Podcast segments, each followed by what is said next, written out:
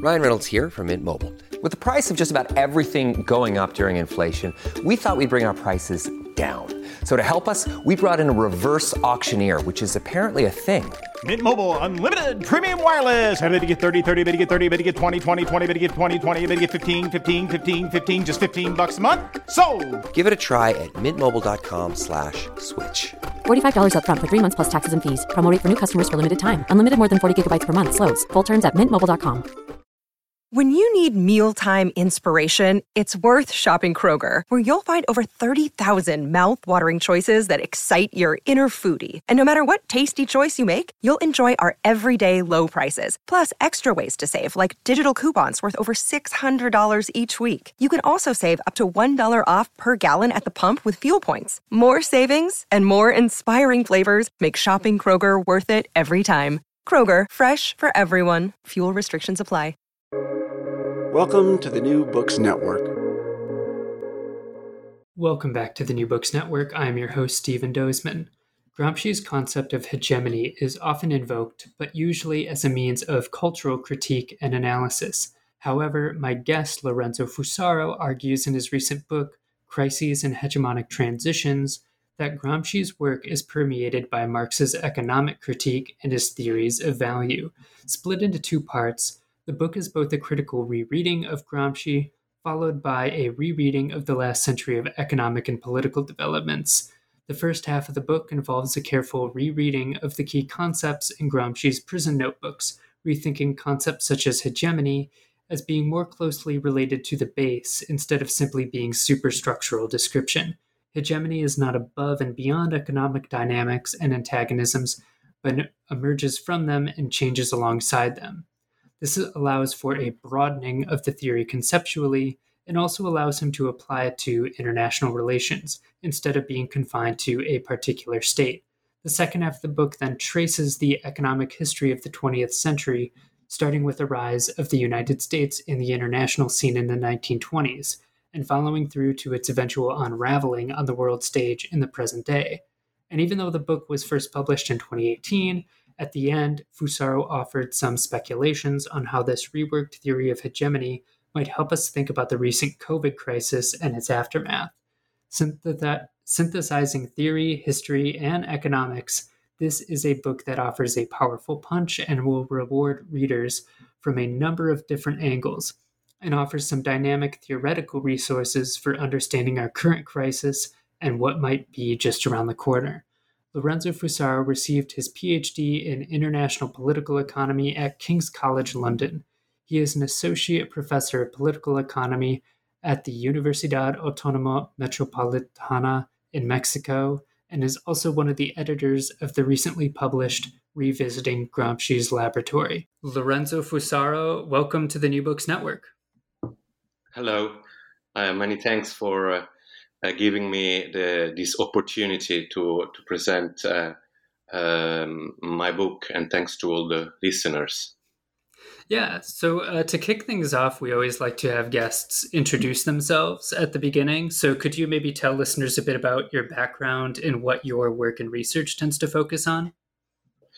Um, well, at the moment, I'm uh, associate professor of uh, political economy at the Universidad Autónoma Metropolitana in, uh, in Mexico City. Uh, and I mainly work on, on Marx. I teach um, capital, political economy, but also I, I have worked a bit, quite a bit on, um, on, on Gramsci when the book we are going to discuss uh, uh, is uh, one of the um, the work I have uh, written on uh, on him, and uh, moreover, most recently, jointly with other persons, I have published another book called "Revisiting Gramsci's Notebooks."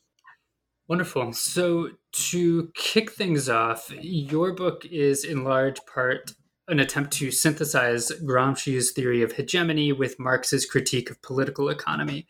Um, so, before we get to your approach to hegemony and economy, can you maybe give listeners a sense of how this sets your reading of Gramsci apart from other readings that have dominated in the last few decades, particularly uh, I see him usually brought up as a sort of cultural theorist or literary critic. You're trying to bring him more towards economics. Can you maybe speak to that a bit? Yeah, I mean, uh, if in every crisis there is a lot of uh, talk uh, about uh, hegemony uh, or hegemonic transitions, crisis of hegemony, and of course, one one of the main reference point uh, or person who has developed or theoretician that has developed the, co- the concept of hegemony is Gramsci. So uh, many analyses coming from international or critical international political economy are based uh, on Gramsci. And I can mention, for example, uh, world system theory or neo Gramscian analysis.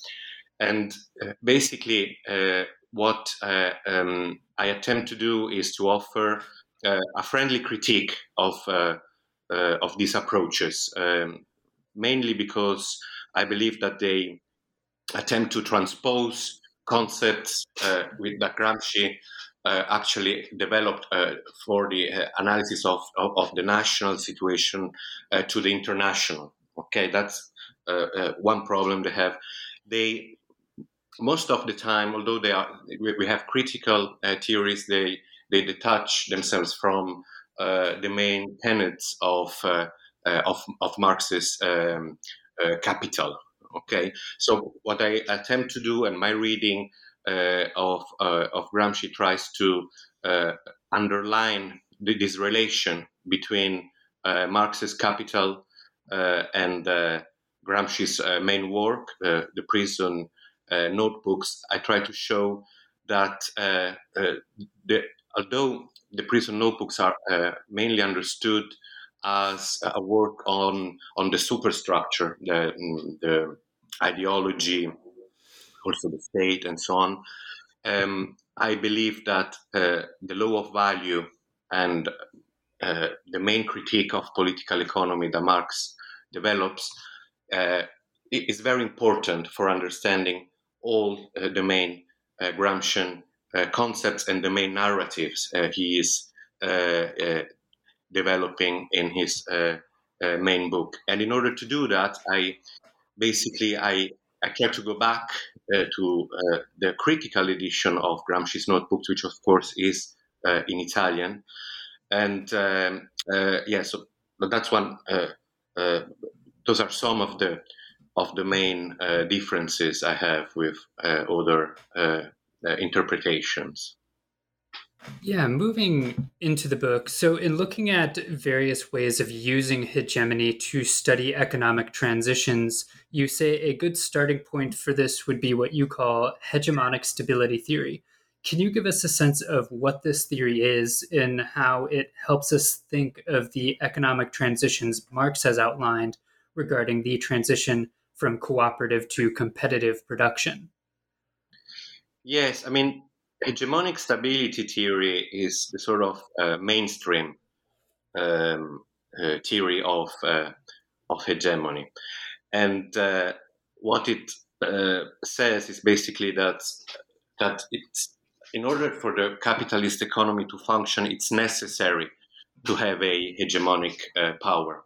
Actually, I mean, if you look a bit at the history of this theory, you have an important work by Charles Kindleberger and then uh, Robert Gilpin, uh, who exactly underlined the, this point, no? that the, the, the, necessity to have a hegemonic power. And therefore, you have a sort of uh, positive connotation when you analyze hegemony from that perspective. And you can also you could also even speak of a benevolent uh, hegemon and so on. And I I, st- I say that this is a starting point if you want to criticize or to, to look critically at hegemony uh, uh, using, for example, the work of uh, Giovanni Arrighi. Okay, and and Giovanni Arrighi he maintains that uh, uh, drawing on Gramsci that uh, a state becomes hegemonic when it can credi- credibly claim to be a motor force of a general expansion. What does this mean? It means that basically Arrighi is looking at this uh, critically, no? Uh, saying if uh, a state wants to be hegemonic, it, needs basically to convince uh, other allied group states or subordinated states that it's in their interest to have this particular country as a hegemonic country, whilst in hegemonic with the theory of with the theory, theory of hegemonic stability, you have um, yeah, a, position, a position which is uh, completely different. There they say uh, that it's necessary to have a hegemonic power. So this is why I I, I speak uh, or I say that it's a it's a good uh, point to start with. Yeah. So working towards your understanding of Gramsci. Um, you bring up his theory of the state, which you describe as being uh, what you call an integral state involving a dialectical relationship between a couple different spheres that work together to educate citizens. Can you unpack this a bit? Yeah, I mean the the integral state uh, is something that is uh, very important in uh, in in Gramsci's uh, writings, and that I somehow also use when I uh, attempt to theorize or or to re-theorize uh, hegemony at the um, at the international level, and it's important uh, because Gramsci was asking himself, well, why are we having a, a revolution in the East and uh, whilst in the West we have, for example, uh, fascism coming up, no, and so on. Uh, and so the, one of the main uh, uh, arguments is that uh, the integral state, as you mentioned as well, understood as uh, uh, the dialectical unity between political society and uh, and civil society, is actually something that enables that in a situation in which you have a major crisis, the system does not uh, collapse. Okay, so I use that uh, element or, or, this idea also when I, I, I try to uh, theorize hegemony at international level because even the, even there uh, uh it's not said that uh, in times of crisis you automatically have a crisis of hegemony or a hegemonic uh, transition. Um, the um, yeah, this is what I would answer. Um, so from here you turn. Uh, you were just mentioning crisis. So from here you go to uh, Marx and try and synthesize Gramsci and Marx together, particularly the Marx of Das Kapital, with particular focus on the contradictions engendered by value and surplus value on the capitalist system as a whole, and how it leads to a tendency for the rate of profit to fall over time. Can you maybe give us a sense of how contradictions function in Marx's theory of capital and how this fits within your reading of Gramsci? Well, I, uh, of course, the the, uh, the question of uh, contradiction in, in Marx's Capital is a very uh, big theme, no? Uh, and there are lots of works that try to figure out uh, how that works. There are different opinions about that what I attempt to do and the way in which uh, I um, mm, take into considerations the contradictory character of uh, capitalist uh, accumulation and uh, uh, the different contradictions that uh, Marx outlines in Capital is to build what I refer to as a um, an organic theory of crisis. No?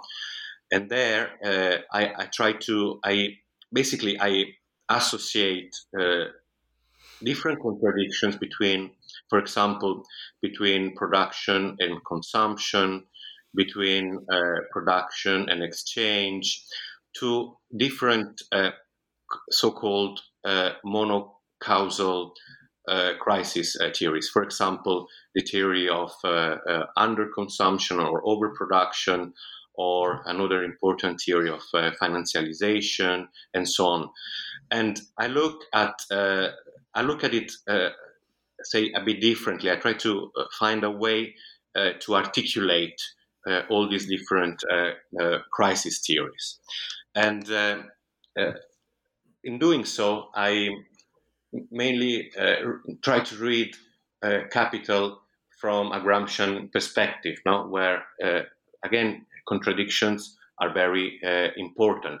We uh, we mentioned uh, and contradictions and also what uh, Gramsci calls uh, organic uh, unities. Organic unities are like concepts made up of two different contradictory elements, you know, like consensus and coercion, or civil society and political society. And the same we might also apply when analyzing these different contradictions or concepts in capital as I mentioned, production and uh, consumption, production and exchange, and so on. And the basic idea behind uh, all of that is that uh, through uh, capitalist accumulation, the search for more and more uh, surplus value, there is a tendency for these uh, different parts that are that compose an organic unity to separate uh, itself uh, from uh, one another.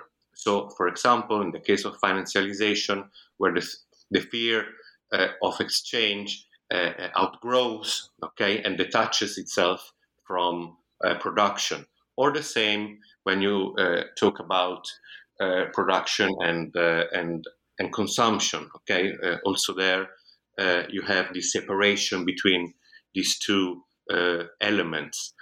Um, and so the idea is that you have, as uh, uh, uh capitalism uh, progresses, you have this increasing detachment between, between these, these different parts.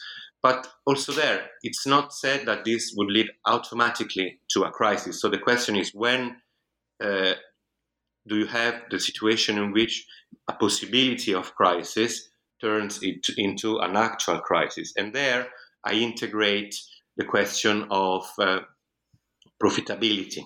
Okay, you mentioned the uh, law of the tendency of the rate of profit to fall, and I so the, the, uh, I introduce it in order to uh, uh, attempt to say, okay, uh, this detachment between, again, for example, production and exchange is not problematic in as far as uh, uh, uh, profitability is enough to sustain this separation. Um, a concrete example: you, if if the stock market or finance is growing exponentially and so on, and uh, production is uh, and profitability is as well, then you don't have a problem of um, uh, of uh, financing, say, uh, this increase in in the in the financial markets. but when profitability doesn't grow as fast uh, relative uh, to this uh, to finance and so on, then you have a then you have a problem, and you have also an increased pro- probability that it will turn actually into uh, a crisis, a, a, concrete crisis. So uh, this is the way in which I try to articulate all these different contradictions in, in order to build a, an organic theory of crisis.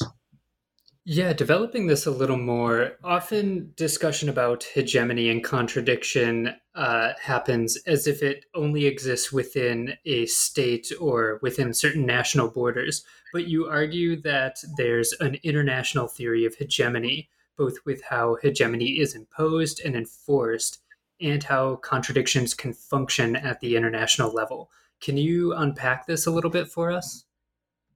Yes, uh, many thanks for uh, for this question. As I said at the beginning, uh, I attempt to reread uh, reread uh, Gramsci and to offer uh, a new way of uh, analyzing hegemony or hegemony at the international level, while funding it basically in in in Marx's Capital. And there, I mean, the the starting point uh, is to see that Gramsci had a dialectical, one might say, uh, analysis of uh, international uh, relations. So he was never analyzing uh, a nation on its own. Okay, he always said, okay, uh, if you want to analyze one single nation, you have to always take into account the influence that other nations are uh, uh, are uh, giving to specific developments in, in, in the country or nation or state you want to analyze. Okay. Um, at the same time, um, these different uh, uh, nations uh, are sorry these different nations uh, are not equal. Okay, uh, it breaks with this idea of um, of sovereignty or equal sovereignty amongst different comparing different um, national states, and there you have a, a hierarchy between uh, between states. And uh, a hegemonic state, in that sense, is uh, comprehended as, as, as a state that has what I finally call a relative geopolitical autonomy.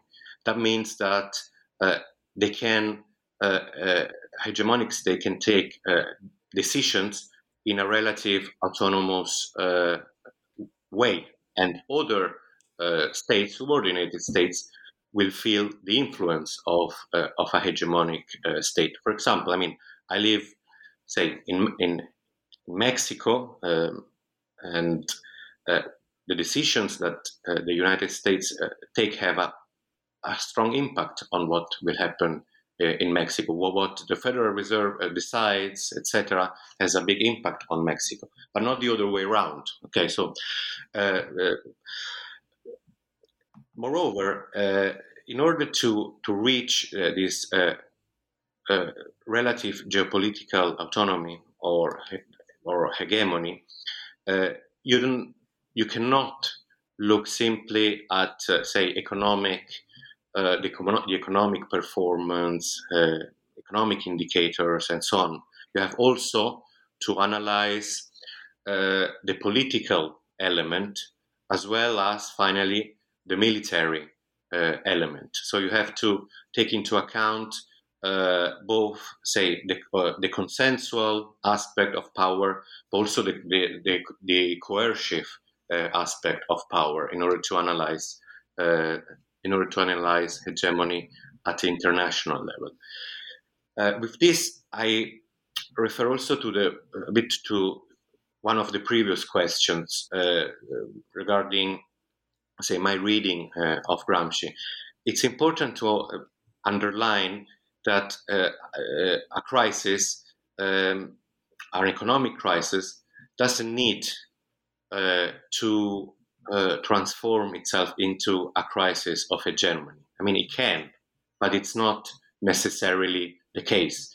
And it's, it's exactly taking into account this aspect of uh, uh, of uh, economic, political, and I would say uh, also military power that enables you uh, to say, okay, so we have a crisis, but a hegemonic state has the possibility uh, to react to that crisis using uh, uh, uh, the power, economic, the economic, political, and and military power. Okay, whilst other analysis of hegemony uh, usually say, okay, we have a decline uh, in uh, GDP compared to other countries, trade is declining, and so on. And that is interpreted already as a crisis of hegemony or even a hegemonic transition. So um, I, I try to avoid that sort of uh, determinist or economistic um, um, reading. Um, uh, yeah, so this is uh, what I, the way in which I would answer uh, your question. Yeah, so that brings us through the first half of the book where you do kind of a lot of theoretical development. Uh, the second half is it turns into something of a history book. Um, so you start with the US's rise to hegemonic power, where it made a slow but steady ascent, which came to full fruition in the 1920s. Can you explain this history and how your uh, theory of hegemony that you've been developing helps us understand and rethink this history? Yeah, um, thanks for uh, for this question. Um, there is uh, of course, a debate, no, uh, and different uh, historical analysis on the rise or, of the United States to hegemony at the international um, level. And most uh, analysis actually say that the US became hegemonic only after World War uh, II. Okay, and uh, what I'm attempting to argue in that uh, in, in the first historical uh, chapter of the book is that the, the US actually became hegemonic um, already uh, during the interwar period after let's say after World War uh, One. With uh, an important qualification I um, before uh, I was saying that okay hegemony has at the international level includes the uh, economic, political, and, uh, and, and military uh, moment. Uh, there are also situations in which a country uh, tries to be hegemonic without having achieved what I refer to as a completely realized hegemony. And I, so I, I argue that okay, the United States fully realizes hegemony after World War II. That's correct. But after World War One, they have like a, a, a weaker form of hegemony that I refer to as um, Sturm und Drang uh, hegemony. And it's a weaker form of hegemony because, indeed, in that case, it's mainly based on uh, uh, on its uh, economic supremacy. There are some uh, political uh, elements, um, but it's not the sort of hegemony that would the United States would, would construct through World War II and after uh, World War II. Mm-hmm. The uh, economic crash in the late 1920s, followed by a decade of economic depression, is often seen as unrepresentative of the contradictions of capital that Marx described. And you quote him thus Instead of investigating the nature of the conflicting elements which erupt in the catastrophe, the apologists content themselves with denying the catastrophe itself and insisting, in the face of their regular periodic recurrence, that if production were carried on according to the textbook, crises would never occur. In contrast to this apologetic tone, you offer a fairly detailed Marxist analysis of this crisis. Can you maybe uh, give us a summary of that? Yes. Um, basically, um, I mean, that quote is is interesting, and it, and I think it's it's a very pertinent quote, uh, not just for the Great Depression, but for major or for crisis uh, in general. No, because differently uh, from say neoclassical economics and other strands within uh, economics theory, uh, where crises are mainly determined uh, exogenously.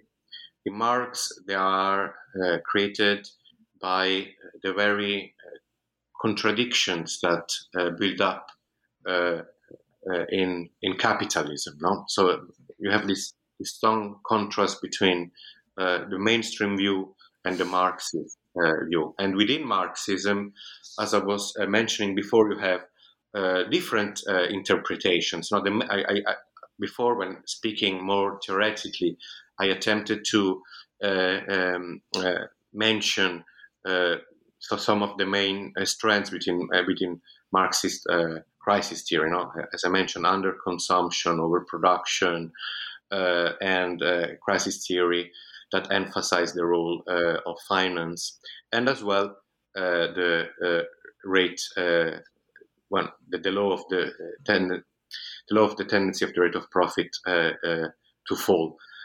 Again, what I attempt to do is to integrate uh, these uh, different uh, crisis theory, uh, theories.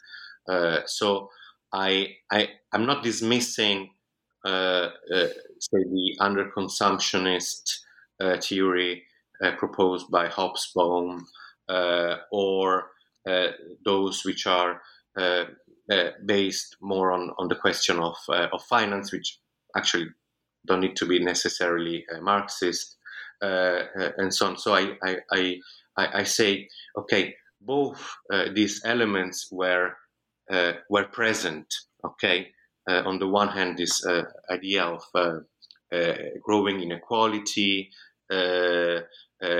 wages that were not rising as fast as uh, as before uh, compared to production um, the increase uh, uh, of the financial uh, sphere, etc. I don't deny the existence of all of that. Those are important elements, okay? But at the same time, we need to ask ourselves when do these problems, or as we said before, these contradictions uh, which are uh, building there turn into an actual crisis. And there is where I draw on the, the problem of uh, profitability. No? And there you have also you have uh, uh, analysis, for example, by Duménil and Levy, who show how uh, profitability was was basically declining. So with declining prof- profitability, it's it's difficult to pay off, say, dividends and so on, which are necessary to maintain the financial sphere uh, as uh, as uh, as it was, or a growing uh, financial uh, sphere, or to pay off debts, etc., that are building up. Uh, at the same time, lower profitability means that wages won't rise, etc. So you have also this issue of underconsumption that can manifest itself. No, and so uh, this is the way in which I attempt also uh, in this case to integrate uh, uh these different uh, crisis theories and analysis and actual analysis of of crisis of the Great Depression in this case. Right. Um, turning to some of the effects of the crisis, you argue that the hegemonic authority the U.S. had achieved in previous decades started to unravel here, and you even posit September 1931 as the symbolic start date for this unraveling. Can you unpack how the old hegemony came to an end in this time period?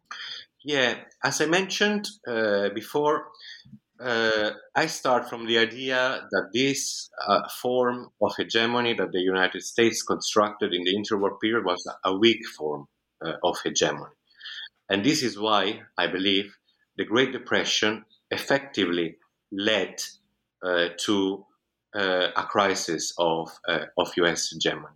And I understand a crisis of hegemony or of world hegemony when uh, uh, other states uh, are able to construct uh, hegemonic uh, relations, at least uh, regionally.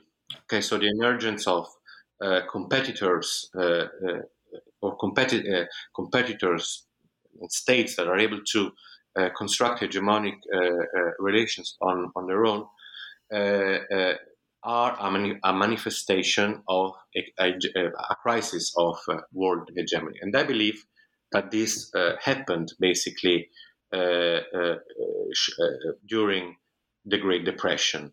Um, so the main pillars upon which uh, a US or this weak form of US hegemony uh, uh, rested started to crumble, no, or to or to collapse. Um, I mean, you can you can look at um, at income, GDP, trade, but also, for example, the control of the monetary system, no? Uh, the, which the U.S. constructed after uh, World War One.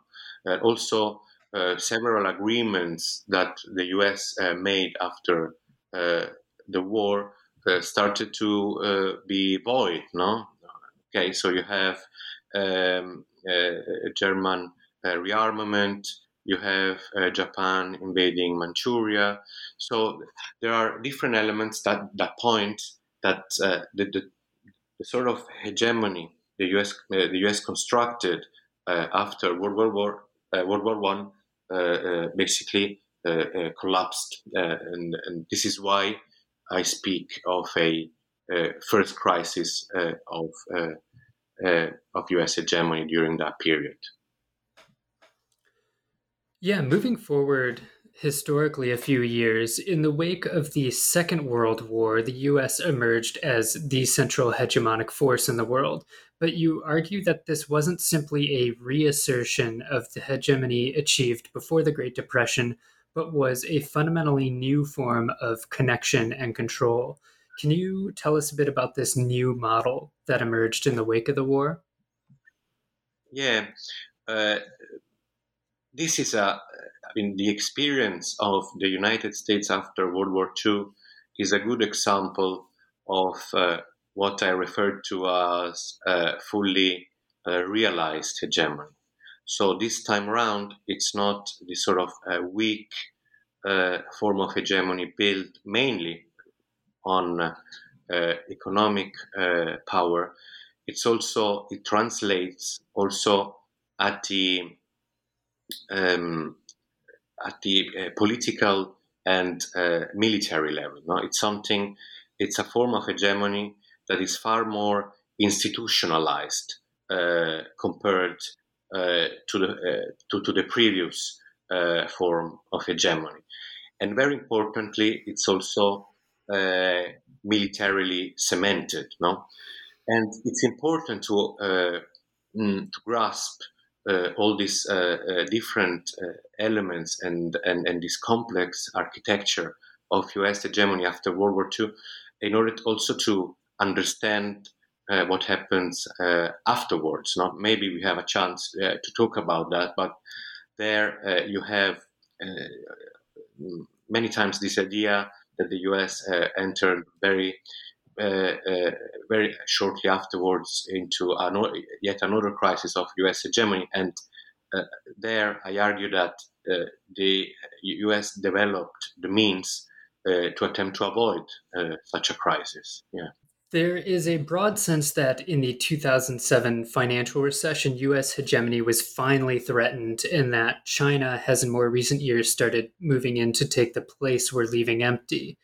Uh, but you trace the hegemonic decline of the US several decades previous and show that our hegemonic decline has been mu- a much longer process and also involved advances made by other nations, especially Germany and Japan, who made tremendous strides starting in the 1980s, which forced the US into a much weaker, more competitive stance.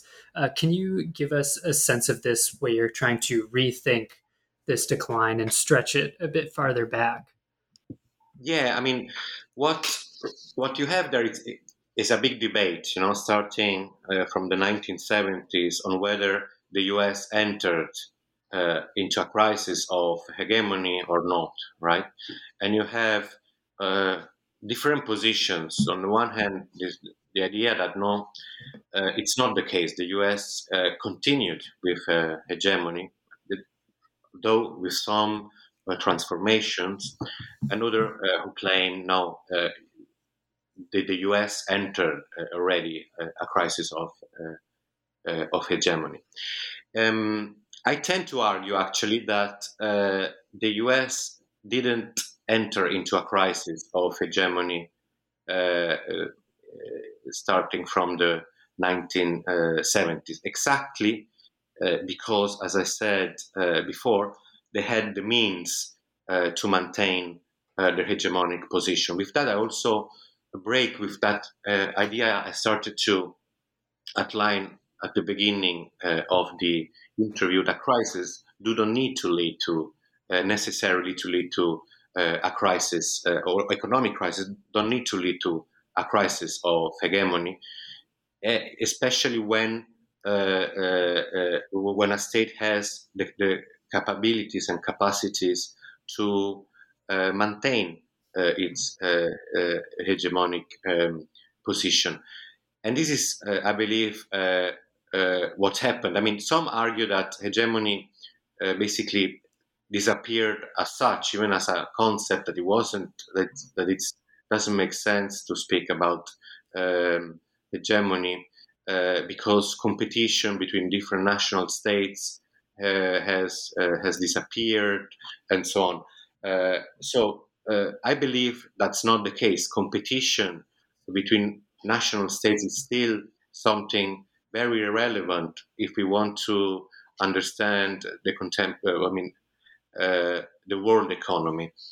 Um, at the same time, um, I believe that uh, the US was able to block, to some extent, the ascent of uh, uh competitors such as uh, uh, Germany or or Japan, no? which were they were making advances in economic terms and so on. But given the sort of architecture that the United States constructed after World War II, they were not able to translate uh, uh, that those sort of economic advances into uh, the construction the, the construction of um, hegemonic uh, relations. Mm-hmm. Uh, so this is why uh, I believe, or I, I, try to expose that the U.S. did not enter into a crisis after um, uh, after the after the economic crisis of uh, of the 1970s.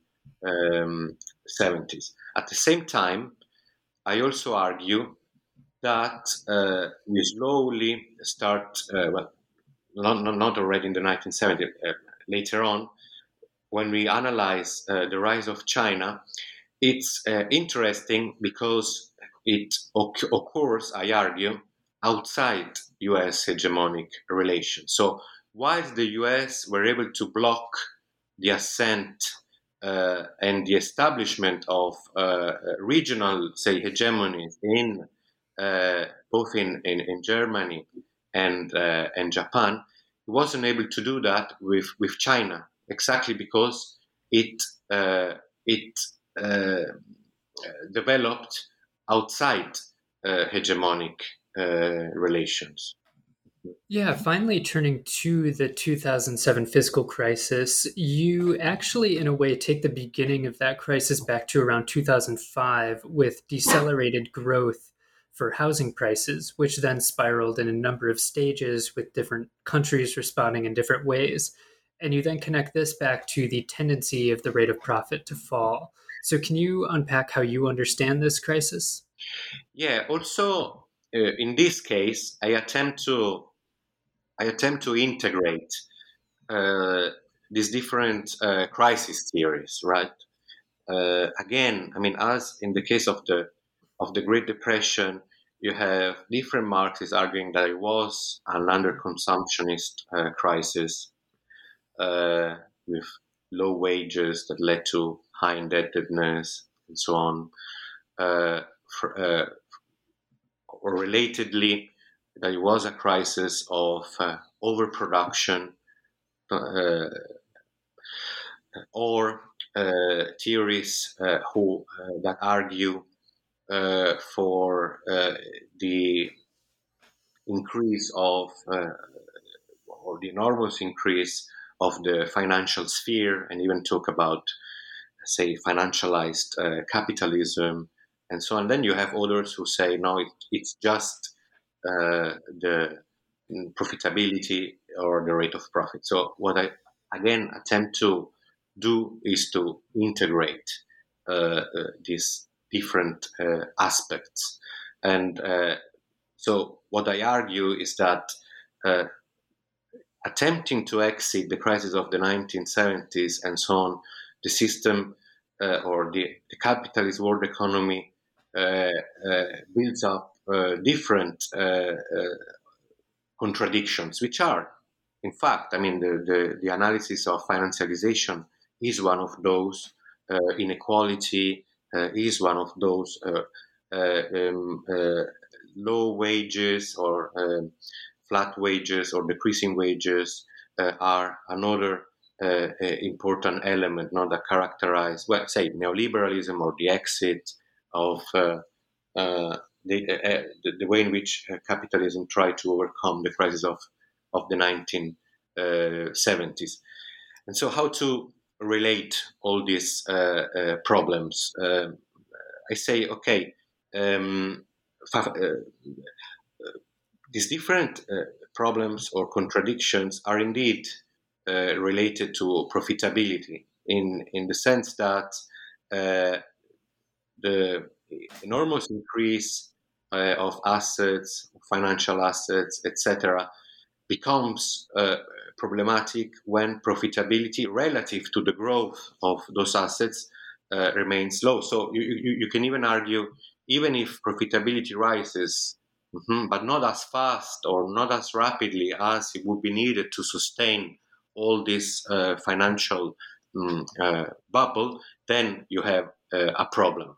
Okay, and actually, I mean, and even there you have this debate uh, how far uh, uh, profitability uh, grew, whether that's a problem or not. So I I try uh, to uh, to focus always in in relative terms, but in, I believe that it did calculate, or, or, not. I believe. I, I, I mean, I saw interesting calculations that show that the rate of profit, even if it recovered a little bit, it never reached the stage uh, that it had, uh, say, after World War II. So it was low uh, profitability, but always, I repeat, compared to uh, uh, compared to uh, to the the growth of the financial sphere, or compared to the, the disequilibria that we have related to, for example,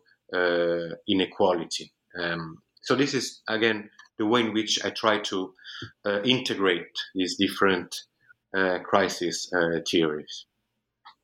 Yeah, with that, that kind of brings us through uh, most of the book. I'm wondering if we can just go a little beyond what you wrote. Um, we're currently on what is possibly the tail end of the COVID epidemic, although some parts of the world are still struggling, of course. But I just want to kind of ask how uh, you see the last year functioning potentially as a sort of hegemonic crisis.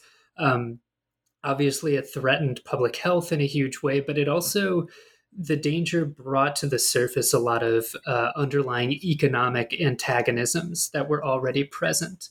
Um, and then a little beyond that, um, there's also, I see a lot of people, particularly on the left, wondering if we are kind of on the tail end of neoliberalism uh, in some way, if uh, that crisis kind of forced that phase of capitalism on its way out. Um, I recognize you may not have like a super fleshed out answer here, but I'm just wondering if I could get your thoughts on kind of how this last year functioned as a crisis and what are maybe some signposts we should be looking for that uh, it actually forces some sort of hegemonic transition, even if we don't know yet if it actually will. Mm-hmm. Okay. Yeah, many thanks uh, for, uh, for this question. Um, as I said at the beginning, in every crisis, uh, you have many talks about uh, uh, crisis of hegemony, and hegemonic transitions, in particular related, of course, uh, to the rise of China and so on. And then many times you have this is it, no? This is now the final or the final crisis uh, of uh, of U.S. hegemony uh, and so on, no? And I'm uh, as I try to demonstrate throughout this book, uh, economic crisis. There's no automatism that they lead to a crisis of uh, uh, of hegemony at the international level.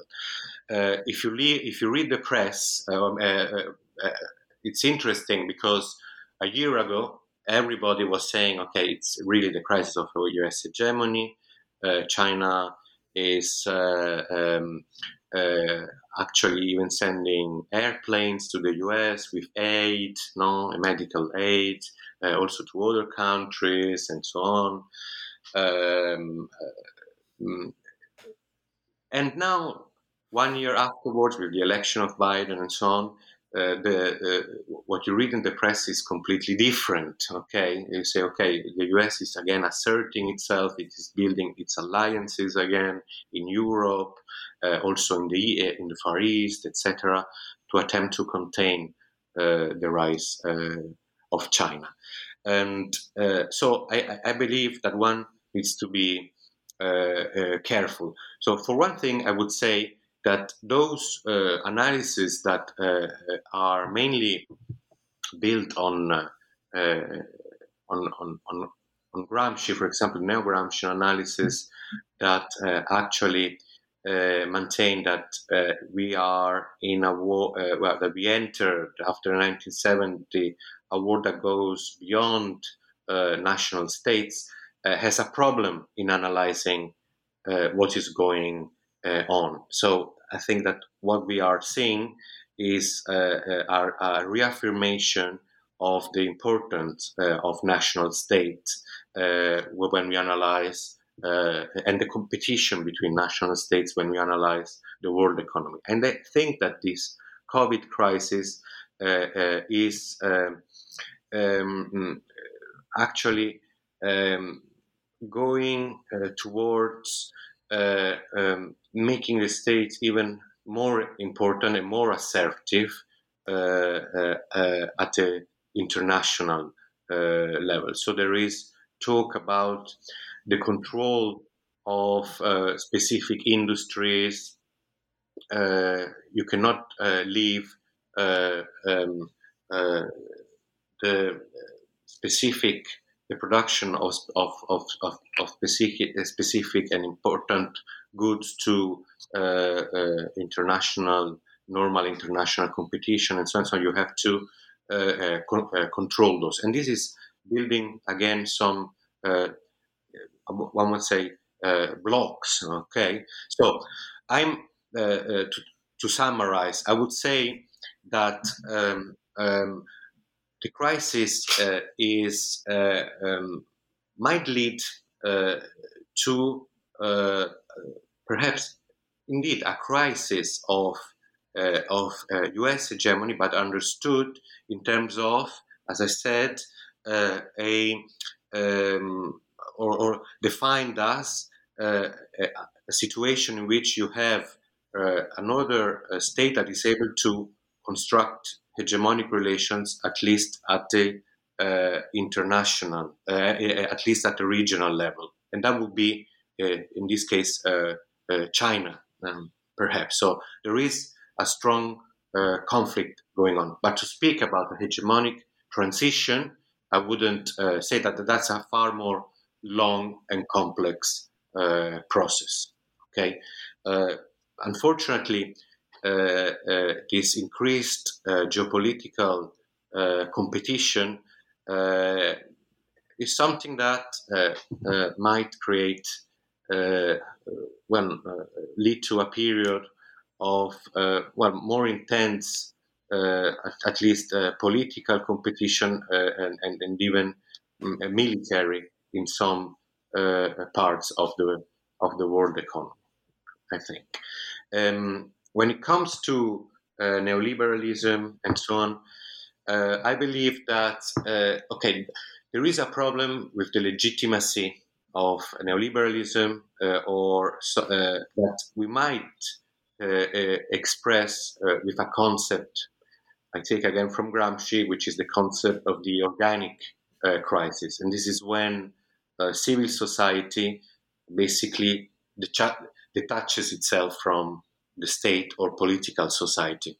When uh, uh, subordinated uh, classes stop believing in what leaders are saying, what what the, the normal form or, of maintaining the consent of the population is not working uh, in the usual manner. And, it, and this opens a very uh, difficult situation. Again, it's not automatic that this leads to uh, something more progressive or so. Well, we know, know in the U.S. with Trump, uh, in other in Italy, uh, in Brazil, in lots of different places. Okay, with an important increase, uh, for example, of the far right. No, so this can also lead to uh, this sort of uh, um, situations, and so and whether this uh, uh, uh, lack of legitimacy uh, uh that, uh, neoliber- that neoliberalism is is leaving will, will indeed lead to its supersession. I think it's a very open question. I mean, in say in and there in hegemony plays an impo- also at the international level plays an important uh, role. The U.S have the capacity to uh, uh, print money, mm-hmm, uh, to um, have expensive programs and so on. this is not the case for all countries. Okay, so um, in in some subordinated countries, uh, you you could have even a problem of over indebtedness, which might lead again to practices that we usually associate with uh, neoliberalism. Uh, again, cuts in uh, public spending, uh, in wages, and so forth. No, so uh, uh, we have to different, differentiate. I think also when we talk about the end uh, or not of neoliberalism of, of, of the different uh, countries, the different situations, and so on. Mm-hmm. Yeah. Uh, thank you very much for your thoughts on that. So, as a final question, we always like to ask what, if anything, are you working on now? Do you have any new projects you're developing or just directions you're researching in?